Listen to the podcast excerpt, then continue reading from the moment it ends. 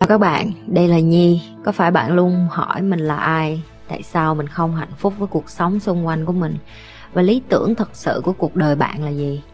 Đây là nơi mà Nhi sẽ chia sẻ cũng như trả lời hết tất cả những cái câu hỏi của các bạn cũng như những trải nghiệm thực tế để giúp Nhi trở thành người hạnh phúc và thành công trong cuộc đời của mình cũng như những cái trải nghiệm để giúp Nhi trở thành một life coach thành công giúp những người trên thế giới và bây giờ Nhi đem nó về Việt Nam cho các bạn. Nếu các bạn đã sẵn sàng, hãy bắt đầu cùng Nhi với postcard ngày hôm nay. Nếu như em bỏ qua cái mặt của chị và em chỉ nghe podcast tức là em chỉ nghe qua video thôi Em sẽ nghĩ chị bốn mấy 50 tuổi chứ em không có nghĩ chị mới 29 tuổi.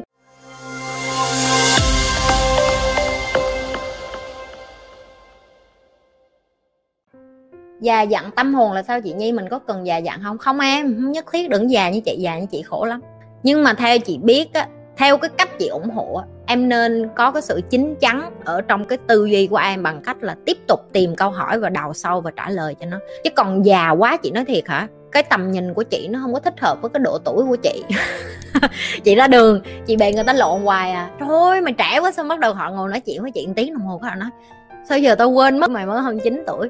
Và chị bị điều đó thường xuyên. Thứ nhất, chị không thể nào mà quen đàn ông trẻ tuổi được rất khó cho chị. Và khi chị đi ra đường, chị quen toàn với đàn ông mà bốn mươi mấy tuổi trở lên á, thì người ta nhìn già hơn chị.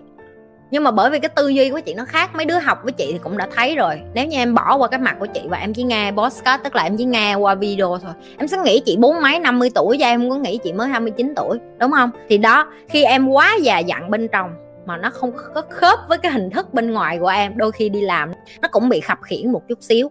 Cho nên là không có nhất thiết đâu nhưng mà chị nghĩ là em nên chín chắn em nên khôn ngoan ra em nên học để mà chững chạc hơn.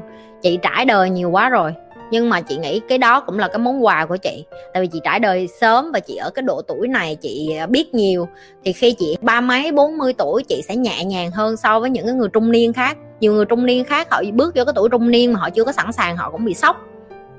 À, em chào chị. À, em có câu hỏi là à, có nhất thiết phải sống thử không ạ? Bởi vì là mọi người thường có kiểu là sống thử để xem trách nhiệm ừ, của nhau với cả gia đình. Nhưng mà em thấy là khi mà hai người về sống thử thì lúc đấy họ chỉ có trách nhiệm kiểu thêm một người vào cuộc sống của mình thôi.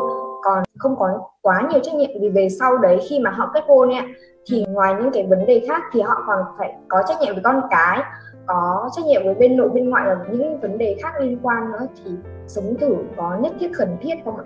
Ừ, rồi đây là một trong những câu hỏi mà chị nghĩ là người Việt Nam mình à, càng nhiều người hỏi càng tốt và càng bắt đầu có tư duy khác thì tốt. Chị rất thích một cái nó gọi là reverse psychology. Reverse psychology tức là hãy đặt một câu hỏi đi ngược lại với cái câu bạn hỏi. Để chứng minh được cái câu bạn hỏi là cần thiết. Giờ cho chị hỏi em nè hà. Tại sao em nghĩ là không nên sống thử? À, em nghĩ là kiểu về sau ấy ạ thì còn con cái thì trách nhiệm của nó nhiều hơn là trước đấy. Nên chị là... không hiểu cái câu trả lời của em. Tức là theo em là không nên sống thử. Tại ừ. vì đường nào thì cũng kết hôn và có con. Rồi sau này có con thì uh, bạ tới đâu thì học tới đó. Hả? Hay sao? Vâng. À ok. Tức là em là theo kiểu việt nam mi tức là nước tới đích thì nhảy cần phải học trước. Rồi câu kế tiếp chị muốn hỏi em nè. Hãy tưởng tượng chị cho em được chọn một cái xe máy duy nhất và em phải lái cái xe máy đó cho đến cuối cuộc đời em và không được mua một cái xe máy thứ hai. Em đi vô em bóc đại một chiếc em mua hay là em đi thử hai chục chiếc xe máy rồi em mới quyết em mua chiếc nào? Ờ, em sẽ nhờ tư vấn xem là cái nào mà kiểu bền nhất và xin nhất em chọn à rồi giờ ví dụ như ai tư vấn cho em 20 chiếc chiếc nào cũng tốt hết. Giờ ai là người đưa ra quyết định? Ờ, nhân viên no no ai là người đưa ra quyết định mua cái xe đó? À, em.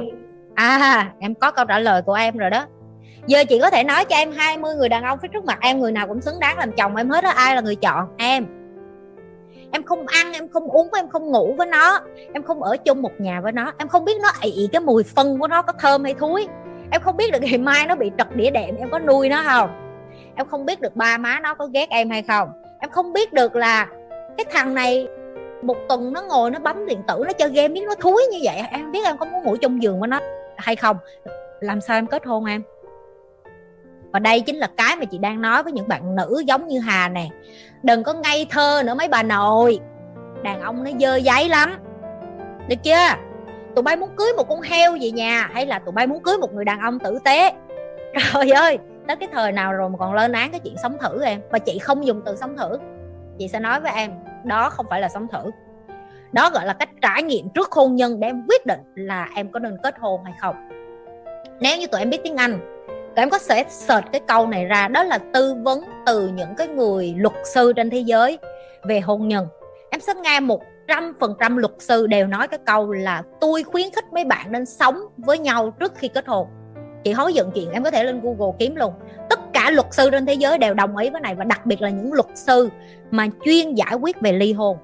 Lý do tại sao chị nói với em, tại vì chính em lúc nãy em cũng nói hà là đi nghe lời khuyên tư vấn ở người khác đúng không?